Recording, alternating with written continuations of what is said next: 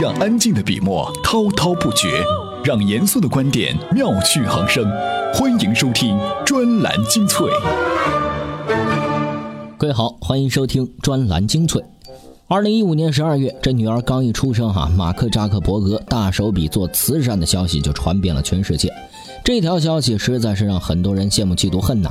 首先，人家是最重要的互联网新贵，甩掉了 99% 的人。其次，人家决定把几乎全部股票全都捐出去，又打败了剩下 0.9% 的人。有钱又任性的扎克伯格的确让很多年轻爸爸很不舒服。让人不舒服的事情还有不少，比如最近大热的虚拟现实概念，不少公司已经是推出了成熟的商业化产品。但是有人说，这项技术会摆脱技术的瓶颈，逼真的交互方式会让人分不清现实和虚拟的区别。换句话说，它以瘟疫的方式在人群中传播，让人上瘾。再比如，伴随着计算机发展历史的 bug， 除了折腾程序员，它还造成了不可挽回的损失。今天的专栏精粹呢，我们就来说说这些不高兴的事儿。专栏精粹今日话题：扎克伯格的股票会怎样捐出去？虚拟现实上瘾的程度有多大？小米为何总是在海外栽跟头？软件 bug 能害死多少人？专栏精粹为独立思考的经营者服务。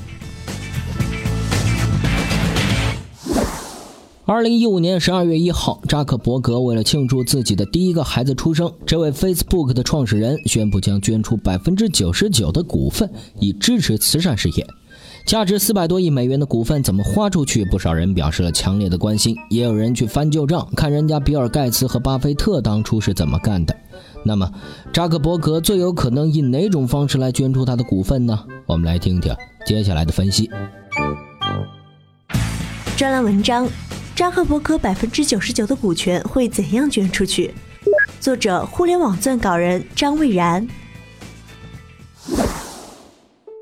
99% 的股份如何捐出？扎克伯格并没有说得很清楚。从公开的信息来看，他们要成立一个基金会来推动慈善事业。这个基金会以他们夫妇的名字命名，有生之年捐出所持有的 99% 的股份。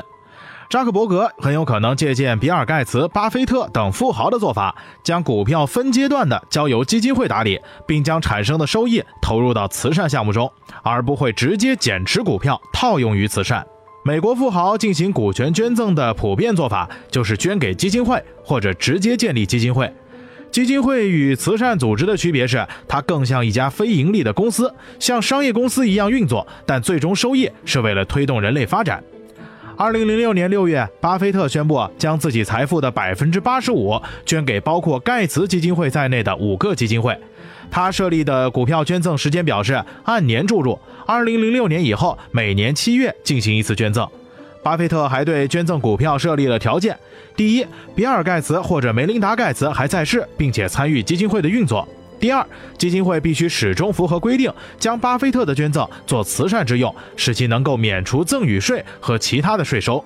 第三，自2008年以后，基金会必须花完上一年捐赠股票的价值总额。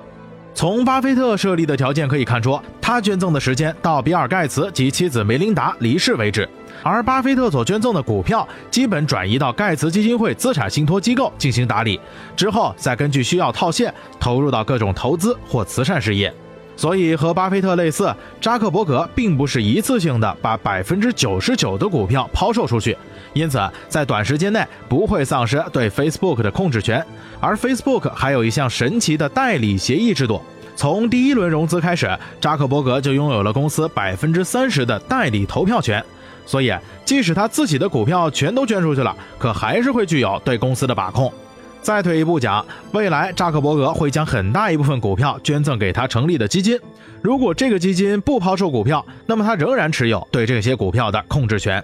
扎克伯格也好，比尔盖茨也罢，对于捐赠股票给基金会的富豪，外界总是有意在避税的质疑。这么说的依据是，西方的遗产税非常高昂，可以超过遗产的一半。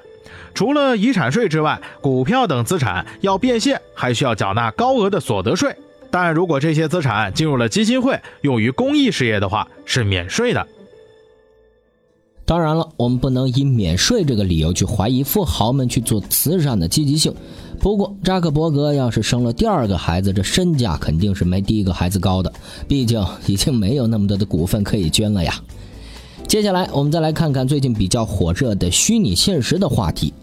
这 VR 设备还没普遍进入大众视野呢，就有人表示了强烈的担忧了。因为阿根廷的导演呢拍了一部叫做《恐怖谷》的电影，说游戏里的世界和现实世界一不小心同步了，于是发生了悲剧，两个世界满是欺骗和杀戮。那在其他人看来，虚拟现实技术真的这么危险吗？我们来听听这位行业观察者的看法。专栏文章 VR 会成为下一种精神鸦片吗？作者自媒体撰稿人手游猎人。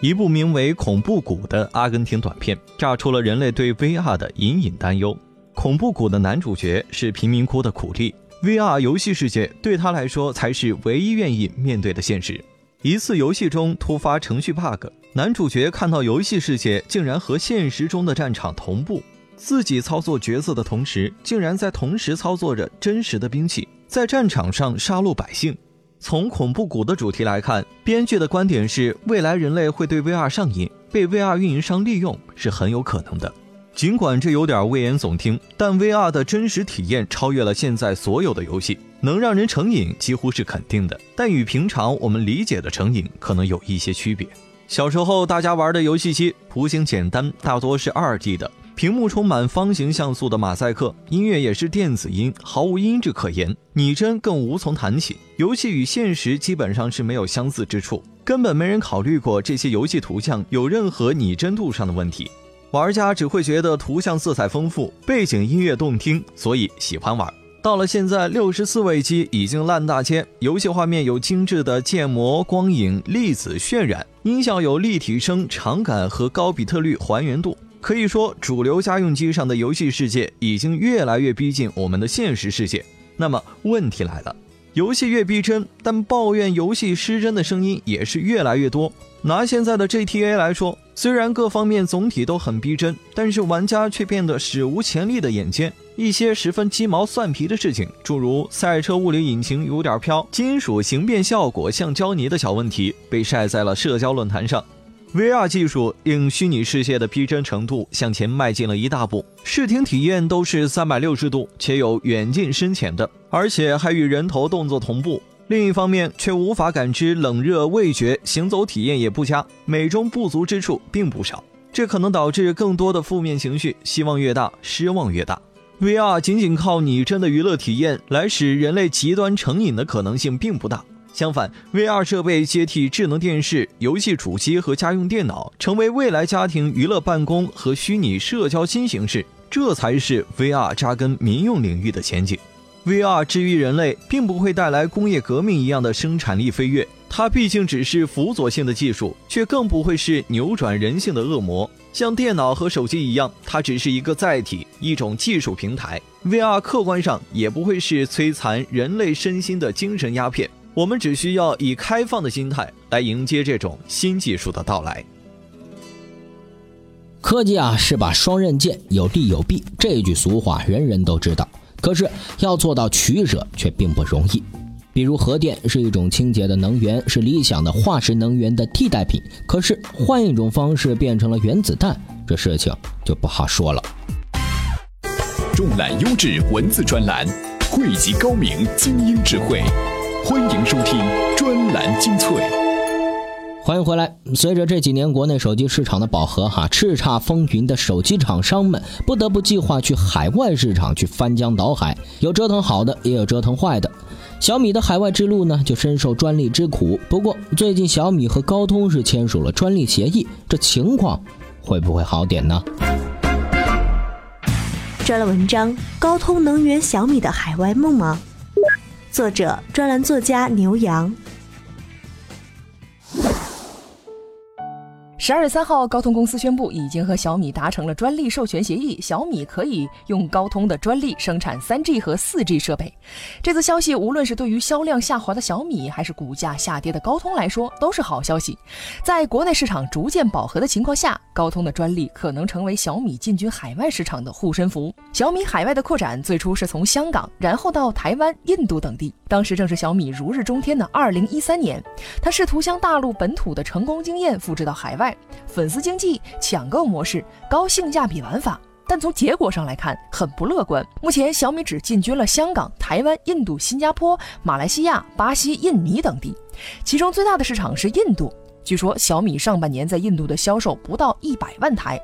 其他市场的状况可想而知。而华为在海外销量可能达到了2500万台。之所以说高通的专利无法解决小米在海外增长的问题，源于小米在海外遇到的问题太多。一家毫无积累的新兴厂商要在海外走顺，需要解决的问题多如牛毛。比如小米的模式严重依赖电商的发达，而许多地区电商远不如中国发达。就拿印度举例，印度的网速为亚洲最慢。在2015年第2季度的一次调查当中，印度在14个亚太国家和地区中排名倒数第一。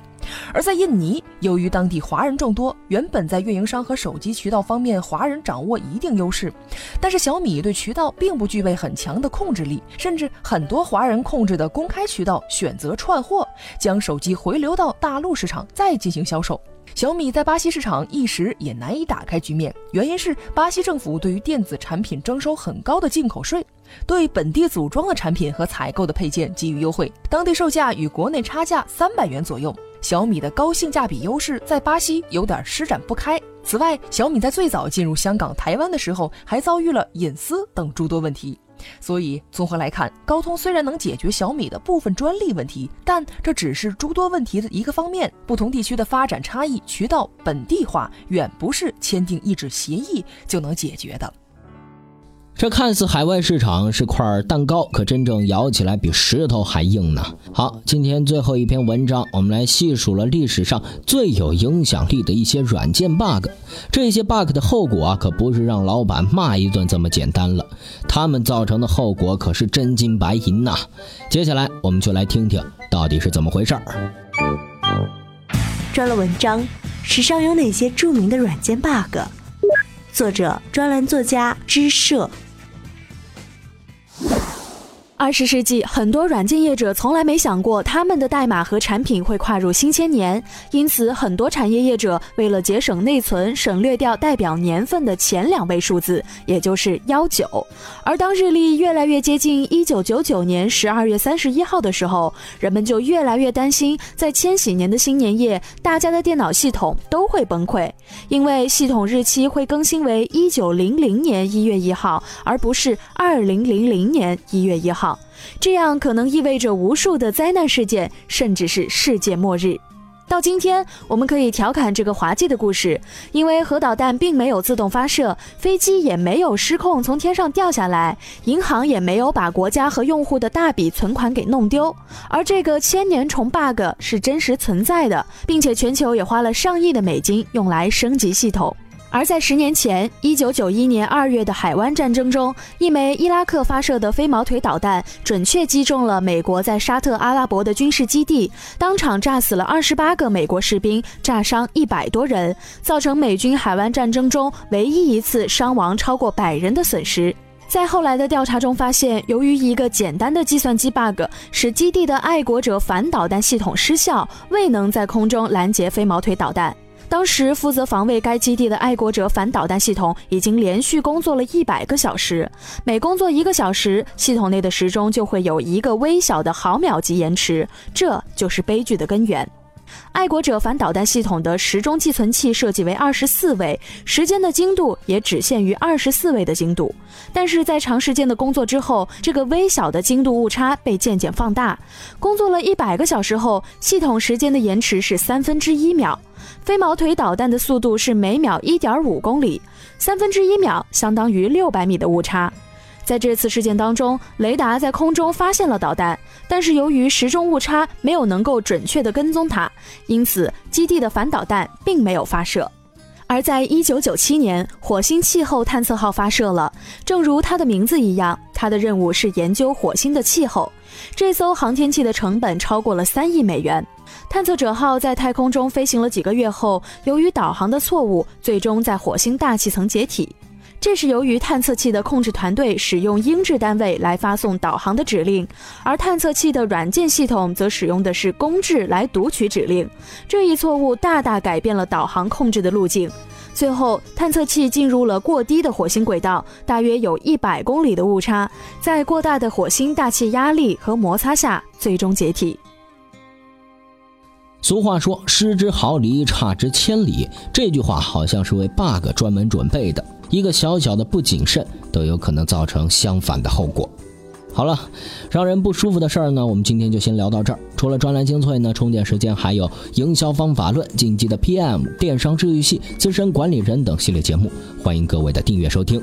好，今天的节目呢就是这样，我们下期再见。